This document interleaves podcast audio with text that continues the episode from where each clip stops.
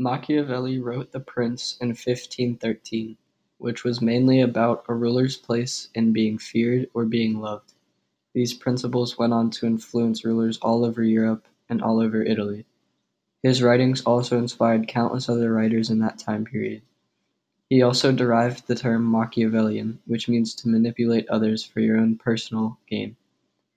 He died in 1527 and lived to be 58 years old.